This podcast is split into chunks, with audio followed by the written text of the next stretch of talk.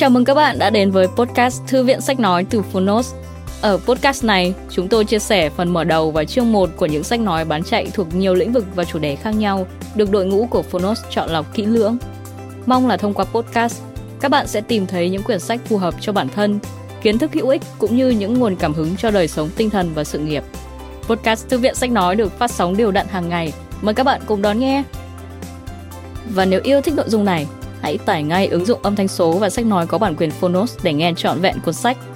Ngoài ra, Phonos còn sở hữu hàng ngàn nội dung hấp dẫn khác như tóm tắt sách, ebook, thiền, chuyện thiếu nhi, chuyện ngủ, nhạc chủ đề, vân vân.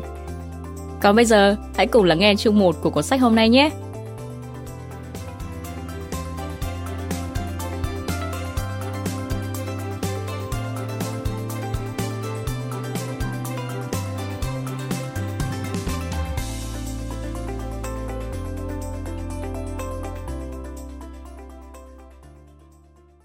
Bạn đang nghe từ Phonos. Critical Thinking Series.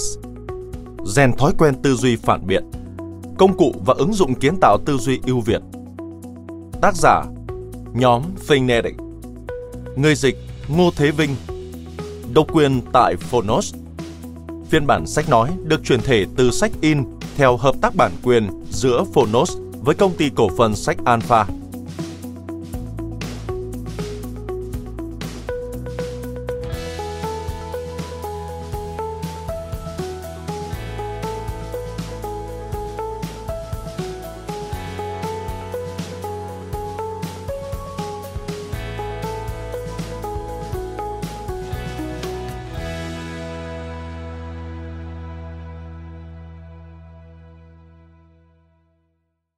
Bằng cách dành ra một chút thời gian để xây dựng các thói quen tư duy phản biện tốt, bạn sẽ giải phóng được thời gian để làm những điều mà bạn mong muốn trong cuộc sống.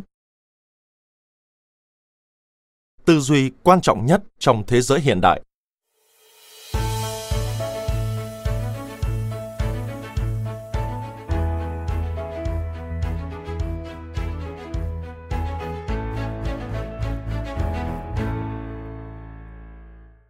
Kỹ năng nào trong cuộc sống có thể còn quan trọng hơn bằng đại học?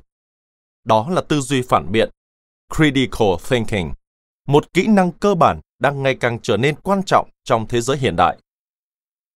Một trong những lý do khiến hầu hết chúng ta đưa ra các quyết định sai lầm, nhiều khi đi theo đám đông, đầu tư theo xu hướng và hành động theo phong trào dẫn đến thất bại, mà thiếu những quyết định đúng đắn là vì hệ thống giáo dục không dạy tư duy phản biện đó là lý do khiến hầu hết chúng ta không bao giờ phát huy hết tiềm năng của mình. Không có tư duy phản biện, dẫn đến suy luận kém, không có khả năng phân biệt sự thật từ hư cấu, từ những lừa dối và ngụy biện. Trong một xã hội tràn ngập thông tin và đầy cạm bẫy như ngày nay, nhận thấy tư duy phản biện ngày càng trở nên quan trọng và cần thiết đối với mọi người, từ các em học sinh đến sinh viên, người lao động, quản lý, điều hành và cả những nhà lãnh đạo nên Alpha Books tìm kiếm và lựa chọn những cuốn sách hữu ích nhất về chủ đề này để giới thiệu tư duy phản biện là gì, cách xây dựng thói quen tư duy phản biện và phân biệt sự thật với hư cấu. Qua đó, giúp các bạn vững chắc hơn trong hành trình của mình. Bộ sách này bao gồm 1. Tư duy phản biện từ làm quen đến thói quen. 9 tiêu chuẩn, 8 yếu tố, 7 đặc điểm đối với nhà tư duy phản biện. 2. Rèn thói quen tư duy phản biện. Công cụ và ứng dụng kiến tạo tư duy ưu việt. 3. Bẫy ngụy biện trong tư duy phản biện. 4 quy luật logic và các lỗi thường gặp. 4. Giải phóng sức mạnh tư duy phản biện. Giải mã 10 kiểu ngụy biện, triệt tiêu chiêu trò lừa đảo và hiểu chính xác về ngụy khoa học. Chúng tôi tin rằng bộ sách này sẽ cung cấp cho các bạn Đầu tiên là khung tư duy phản biện được phát triển bởi hai trong số những nhà khoa học về tư duy phản biện giàu kinh nghiệm nhất mọi thời đại và cách biến nó thành của riêng bạn. Thứ hai, tám đặc điểm tư duy phản biện bạn đã có nhưng không biết cách tối ưu hóa chúng. Thứ ba, cách xác định tin giả và thông tin sai lệch. Tìm hiểu điều này và bạn sẽ có lợi thế lớn hơn hầu hết mọi người xung quanh mình ngay bây giờ. Thứ tư, lý do bạn nên nghi ngờ bất cứ ai trích dẫn một nhân vật có thẩm quyền. Thứ năm, sáu quy tắc biến thói quen hiện tại của bạn thành thói quen lành mạnh. Thứ sáu, các bài tập dễ áp dụng, dễ thực hiện để bạn luyện tập mọi thời điểm đã đề cập. Bạn sẽ không đọc hoặc nghe và quên bộ sách này. Và nhiều, nhiều hơn thế nữa. Chúng tôi tin rằng những người không ngừng học tập sẽ tiếp tục phát triển và thành công. Vì thế, cách thức trở thành một người có tư duy độc lập và đưa ra các quyết định thông minh là mục đích của chúng tôi. Chúng tôi mong rằng bộ sách thực tế, dễ đọc, dễ nghe này sẽ giúp bạn xây dựng những lập luận vững chắc hơn, đưa ra các quyết định tự tin hơn và phát hiện ra những lỗi logic trong cuộc sống. Tư duy phản biện sẽ giúp bạn có các quyết định đúng đắn hơn, thông minh hơn trong cuộc sống cá nhân và nghề nghiệp của bạn. Nguyễn Cảnh Bình, Chủ tịch Alpha Box, Viện trưởng Viện lãnh đạo ABG. Mở đầu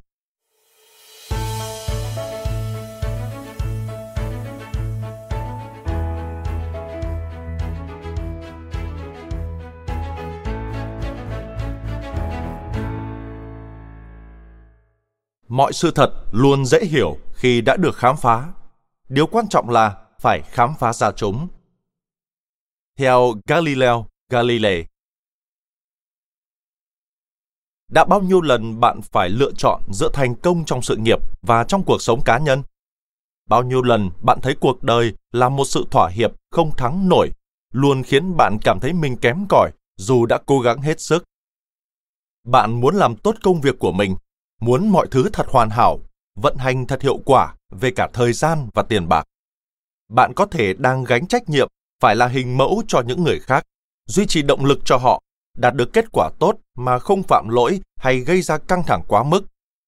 Bạn không muốn tỏ ra quá hùng hổ hay tham lam mà chỉ cần là phiên bản tốt nhất của chính mình mà thôi. Bạn có lẽ đã học tập rất chăm chỉ và lúc nào cũng cân nhắc cẩn thận các lựa chọn nhiều người cho rằng để trở thành con người mẫu mực theo yêu cầu ở chỗ làm, đòi hỏi bạn phải hy sinh con người mẫu mực theo ý muốn trong gia đình. Những cơ hội bị bỏ lỡ có lúc ám ảnh bạn và ý nghĩ thoát khỏi guồng quay giễu cợt bạn vào những ngày tồi tệ. Trên đời có những người tưởng như có được tất cả nhờ may mắn hay được thừa kế, nhưng phần thưởng công bằng dành cho những người thực sự cố gắng thì sao? bạn có thể sử dụng não bộ của mình để tái lập sự cân bằng đó. Bạn có sẵn các kỹ năng, nhưng những kỹ năng đó cần được nhận diện và luyện tập giống như mọi thứ khác trên đời. Bạn có thể thành công trong sự nghiệp mà không phải luôn luôn hy sinh đời sống gia đình và xã hội. Thực ra điều này dễ dàng hơn bạn nghĩ, chưa kể còn miễn phí. Bạn chỉ cần xác định những hành vi vô thức cũ không có lợi rồi thay thế bằng những hành vi mới thông minh hơn.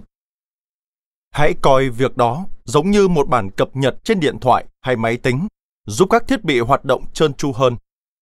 Nếu bạn vẫn sử dụng hệ điều hành nguyên bản, thiết bị của bạn chắc chắn sẽ chạy rất chậm. Điều này không có nghĩa là bạn phải mua một chiếc điện thoại mới. Bạn chỉ cần thừa nhận mình cần cập nhật phần mềm rồi dành ra một lúc để tiến hành. Nhờ thế bạn sẽ tiết kiệm được vô số thời gian trong tương lai. Cuốn sách này là cẩm năng cập nhật não bộ của bạn. Bằng việc học hỏi thói quen tư duy phản biện, bạn sẽ cải thiện được cách đối mặt với những thử thách, đưa ra các lựa chọn hợp lý hơn trong công việc và đời sống cá nhân, đồng thời thay đổi cách nhìn nhận để giải quyết những vấn đề tương lai một cách hiệu quả và độc lập. Tôi biết gì về quá trình học tập? Tại sao tôi lại viết cuốn sách này? Hiện giờ, tôi là một nhà khoa học, một giáo viên và tôi vẫn còn nguyên tình yêu dành cho những thử thách của việc học. Tôi đã thấy những phương pháp nào là hiệu quả, phương pháp nào không. Có vô số cơ hội để phạm sai lầm và thử tìm hướng đi mới. Chắc bạn từng nghe câu, nếu bạn muốn làm xong việc gì, hãy hỏi một người bận rộn. Đây chính xác là câu nói đúc kết cả cuộc đời tôi. Từ trước đến giờ, tôi luôn là người bận rộn đó, liên tục mở rộng danh sách những việc cần làm, và tôi vẫn chưa bị nó nhấn chìm sau sinh nhật lần thứ 30, tôi được thăng chức quản lý một nhóm khoa học lớn tại một trường trung học mới. điều phối việc vận chuyển thiết bị phòng thí nghiệm và giáo cụ sang một tòa nhà mới ngay trong kỳ công tác thứ nhất. Rồi tôi chuyển nơi ở, kết hôn và tham gia cuộc thi chạy marathon đầu tiên. Vì tôi vẫn lo liệu được từ công việc đến nhà cửa, hôn nhân, đồng thời hoàn thành thêm vài cuộc thi marathon nữa. Nên tôi coi giai đoạn kéo dài 7 tháng đó là rất thành công. Đó là một quãng thời gian điên rồ, nhưng nó đã dạy tôi cách vận dụng hiệu quả hơn những kỹ năng mình có và cho tôi cơ hội học hỏi thêm nhiều kỹ năng mới. Tôi cảm thấy thích thú và chưa bao giờ nghĩ mình có thể thực hiện nhiều đầu việc đến thế trong một khoảng thời gian ngắn như vậy. Kinh nghiệm nghiên cứu và đam mê học hành đã dẫn tôi vào con đường dạy học và tôi vẫn đọc các nghiên cứu mới nhất cùng những câu chuyện thành công nói về cách học tập hiệu quả nhất. Với tôi, dạy học và giáo dục có ý nghĩa lớn hơn nhiều so với một phương tiện đơn thuần để đặt điểm số nào đó trên một mảnh giấy. Cốt lõi của giáo dục là khám phá và học cách sử dụng tâm trí sao cho hiệu quả. Để thành công trong cuộc sống ở bất kỳ lĩnh vực nào, bạn cần liên tục học hỏi những thông tin, kỹ năng và phương pháp mới. Để học tập hiệu quả, bạn cần có khả năng tư duy phản biện. Tôi yêu thích các môn khoa học vì đó là phương thức trực tiếp để khai phá thế giới vật chất quanh ta. Nhưng mọi đối tượng đều đòi hỏi cách tiếp cận mang tính điều tra nghiên cứu để có thể đào sâu hơn, khám phá nhiều hơn. Đây chính là mục đích của cuốn sách này. Nhận diện những kỹ năng mà có lẽ bạn đã nắm được sẽ khiến chúng càng rõ ràng hơn và biến chúng thành những thói quen phục vụ đắc lực cho bạn trong nhiều năm nữa. Bạn đã sẵn sàng cập nhật não bộ của mình và thoát khỏi lối tư duy vô thức chưa? Mời bạn đọc hoặc nghe tiếp nhé. Chương 1. Cách tư duy như một nhà tư tưởng.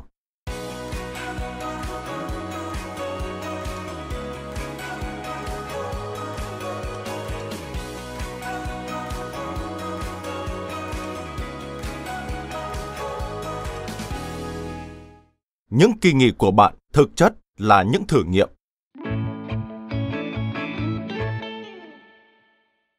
Phương pháp khoa học chỉ là cách vận hành thông thường của tâm trí con người. Theo Thomas Henry Huxley, bạn cho rằng những thí nghiệm khoa học mà bạn thực hiện khi còn đi học chỉ là để được điểm cao, để vẽ ra những sơ đồ gọn ghẽ, mô tả những thiết bị kỳ lạ hay vẽ biểu đồ Vậy hãy nghĩ lại đi. Bạn có thể sử dụng những kỹ năng học được trên lớp để khám phá những lựa chọn và những cơ hội mới. Tất cả những gì bạn cần làm chỉ là ôn lại chút ít mà thôi. Vai trò của tôi với tư cách giáo viên dạy môn khoa học là giúp học sinh nhớ được những kiến thức khoa học, đồng thời sử dụng phương pháp khoa học để giải quyết vấn đề. Về bản chất, để trở thành một nhà khoa học giỏi, bạn mặc định phải có khả năng tư duy phản biện, Tuy thế, điều đó không có nghĩa là bạn phải hành xử như một người Vulcan. Xin nói thêm, Vulcan, một chủng tộc ngoài hành tinh trong loạt phim viễn tưởng Star Trek. Những người này luôn luôn sống theo logic và giảm thiểu cảm xúc. Trở lại nội dung chính. Bạn có thể hoàn toàn logic trong cách tiếp cận cuộc sống mà vẫn đồng điệu với cảm xúc của mình sự cảm thông là cực kỳ quan trọng đối với một người có tư duy phản biện thực thụ. Tư duy phản biện không phải là đề cao lý trí hơn con tim. Mục đích của nó là cân nhắc cả hai để đi tới kết luận tối ưu. Các nhà khoa học vốn vẫn mang tiếng là có phạm vi cảm xúc hạn hẹp như một chiếc thìa uống trà, nhưng đó chỉ là định kiến, và định kiến lại chính là thứ đối lập với tư duy phản biện. Vậy thì phương pháp khoa học của chúng tôi là gì? Nói ngắn gọn, một nhà khoa học trước tiên sẽ quan sát điều gì đó khác thường, ví dụ nấm mốc penicillin ngăn vi khuẩn sinh sôi xung quanh nó. Sau đó, họ sẽ đặt ra một câu hỏi để đào sâu nghiên cứu. Ví dụ, liệu tôi có thể lặp lại hiện tượng này để ngăn chặn các loại vi khuẩn khác sinh sôi quanh vùng có nấm mốc hay không? Hoặc, nếu tôi dùng nhiều nấm mốc hơn, liệu nó sẽ tiêu diệt nhiều vi khuẩn hơn chăng? Tiếp theo, họ sẽ lên kế hoạch kiểm tra bằng cách thực hiện các thí nghiệm và thu thập dữ liệu, từ đó đi tới kết luận và trả lời câu hỏi ban đầu. Trên thực tế, trong khoa học cũng như trong đời sống, khi tìm câu trả lời cho một câu hỏi nào đó, thông thường bạn lại mở toang cánh cửa dẫn tới nhiều câu hỏi khác và từ đó có thể tìm thêm những câu trả lời mới. Phương pháp này không chỉ dành riêng cho lĩnh vực nghiên cứu khoa học. Có lẽ bạn đã sử dụng nó một cách vô thức. Quan sát và đặt câu hỏi. Hãy thử nghĩ về kỳ nghỉ tiếp theo của bạn. Dù bạn đã tiết kiệm đủ tiền cho nó hay chưa, khi bắt đầu lập kế hoạch, mục tiêu chính của bạn là đảm bảo mọi thứ được êm đẹp. Có lẽ bạn sẽ bắt đầu bằng cách quan sát xem bạn và gia đình cần gì. Mọi người có đang mệt mỏi và cần thư giãn không? Hay họ cần một chuyến phiêu lưu và ngắm nhìn những điều mới lạ? Liệu mọi người có đang chán ngán với tình hình thời tiết hiện tại và muốn đi tới một nơi khác? Về cơ bản, tại sao bạn cần kỳ nghỉ đó? Bạn đang muốn thỏa mãn nhu cầu nào? Xác lập mục tiêu của kỳ nghỉ đòi hỏi bạn phải thành thật đặt ra những câu hỏi cho mình, đồng thời tìm hiểu mong muốn của những người mà bạn sẽ đi du lịch cùng. Nếu muốn có một kỳ nghỉ thành công thì bạn có thể phải thỏa hiệp trong một số mục tiêu. Việc quyết định trước mình muốn đi đâu rồi thuyết phục những người khác đi theo thường hiếm khi đáp ứng được nhu cầu của tất cả mọi người. Khi đã xác định được điểm đến và mục đích của chuyến đi, bạn có thể hỏi han bạn bè hoặc tìm trên Google những địa điểm phù hợp với túi tiền. Bạn có thể hỏi thăm về giá cả, thời tiết, giao thông, nơi ăn chỗ ở, nơi giải trí, vân vân. Vì thế, tốt nhất là vừa tư duy phản biện, vừa lên kế hoạch đi nghỉ một cách cởi mở. Thử nghiệm và kết luận. Lựa chọn điểm đến giống như lựa chọn loại thử nghiệm. Bạn không biết nó có đáp ứng được các tiêu chí của mình hay không. Bạn đang thử nghiệm và thu thập thông tin bằng cách đi du lịch. Kỳ nghỉ chính là cuộc điều tra của bạn. Liệu nó có phục vụ cho mục đích ban đầu hay không? Khi kỳ nghỉ kết thúc, bạn có thể đưa ra kết luận. Bạn cảm thấy thư giãn hơn, giàu năng lượng hơn hay có làn da rám nắng hơn? Tất cả chúng ta đều kết luận một cách tự động. Ta xác định kỳ nghỉ là tuyệt vời hoặc không và ta muốn quay lại nơi đó hay thôi. Chúng ta sẽ giới thiệu với bạn bè hoặc bảo họ phải tránh xa. Đôi khi, những thử nghiệm du lịch đáp ứng mọi điều mà ta hy vọng, nhưng có lúc thì không như vậy. Khi tôi khoảng 12 tuổi, cha mẹ quyết định đưa chúng tôi tới Tây Ban Nha chơi. Chúng tôi từng đến đất nước này vào tháng 10. Khi ấy có rất nhiều thứ để nhìn ngắm và thực hiện ở đây, chưa kể vô số những bãi biển tuyệt vời. Kế hoạch nghe có vẻ hợp lý, thế nhưng thử nghiệm lần này, kỳ nghỉ lần này lại chứng tỏ kế hoạch có vấn đề. Mùa hè ở Tây Ban Nha cực kỳ nóng nực. Gia đình người Anh chúng tôi không cảm thấy thoải mái chút nào với nhiệt độ như thế. Vào buổi chiều, chúng tôi phải ngủ một chút, và thời điểm duy nhất chúng tôi có thể đi khám phá nơi đây là buổi tối muộn và ban đêm. Tôi vẫn nhớ mình đã có mặt ở một hội chợ lúc một giờ sáng. Cha mẹ tôi nói rằng vào kỳ nghỉ họ được ngủ ít hơn so với ở nhà. Và kết luận rút ra là với gia đình chúng tôi, Tây Ban Nha không phải lựa chọn tối ưu để đi nghỉ hè. Cho tới giờ tôi vẫn sử dụng thông tin này để lên kế hoạch du lịch. Tôi đã biết được rằng mình không thích thú chút nào những nơi có thời tiết nóng nực. Xây dựng vốn hiểu biết đầy đủ về bản thân giúp ích rất nhiều cho quá trình tư duy phản biện. Nó giống như ta biết được thêm một vài quy tắc để dựa vào khi đưa ra các quyết định trong tương lai. Nếu bạn có thể lập kế hoạch cho kỳ nghỉ, thì bạn cũng có thể tư duy phản biện. Bạn có sẵn những kỹ năng cần thiết. Tất cả những gì bạn cần làm là biến chúng thành trạng thái vô thức mới. Tại sao đúng đắn lại là con đường sai lầm?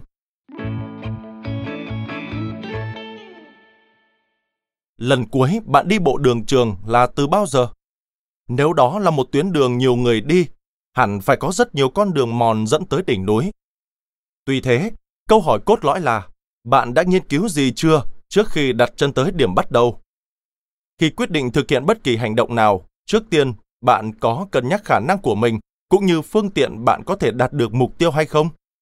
Ví dụ, trước khi đi bộ đường trường, hãy nghiên cứu kỹ những con đường sẵn có, xem chúng dẫn đi đâu và bạn cần những công cụ gì để có một trải nghiệm tuyệt vời thay vì một chuyến đi đầy mệt mỏi. Chắc hẳn bạn sẽ không chọn con đường mà bạn phải leo trèo vách đá mới lên đến đỉnh, nếu bạn chỉ có đôi giày đi bộ và chẳng biết cách dùng dây thừng. Chắc bạn cũng sẽ không chọn một con đường nào đó chỉ vì nó bắt đầu từ bãi đỗ xe gần nhất, hay vì nhìn trên bản đồ nó có vẻ ngắn nhất mà không xem xét những con đường khác.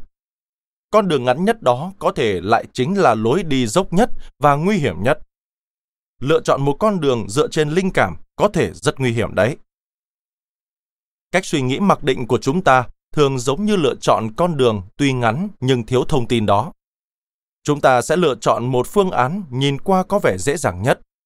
Nếu không suy nghĩ kỹ càng và không tìm kiếm thêm thông tin thì chúng ta sẽ lựa chọn một cách ngẫu nhiên và điều này tiềm ẩn nhiều rủi ro. Để biết tư duy phản biện, chúng ta phải thay đổi trạng thái vô thức thành kiểu suy nghĩ bằng phương pháp khoa học. Hãy nghĩ tới những mục tiêu, những câu hỏi, kế hoạch, thử nghiệm và kết luận cần thiết. Và để làm được điều này một cách hiệu quả, chúng ta phải bắt đầu với tâm trí thật cởi mở. Chúng ta không lên kế hoạch cho một thử nghiệm bằng cách định đoạt trước phần kết luận. Mọi thử nghiệm đều nhằm tìm ra đáp án và chuẩn bị đối phó với những tình huống bất ngờ. Xin giới thiệu chìa khóa đầu tiên của lối tư duy phản biện.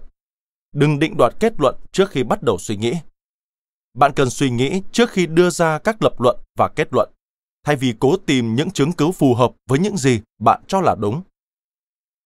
Về mặt lý thuyết, điều này nghe có vẻ rất hiển nhiên, nhưng nó lại chính là rào cản lớn nhất mà phần lớn mọi người gặp phải. Lý do là hầu hết mọi người đều muốn mình là người đúng đắn. Chúng ta muốn tỏ ra thông minh, tư duy và đưa ra quyết định với tâm trí thật cởi mở, đồng nghĩa với việc hoàn toàn có khả năng cách làm việc của chúng ta từ trước tới giờ có thể chưa tối ưu. Có thể ai đó khác lại có được ý tưởng hay hơn. Có thể chúng ta đi vào con đường sai lầm vì đã đưa ra một quyết định mặc định, để rồi khi đã bắt tay vào việc mới nhận ra đó không phải phương án tốt nhất.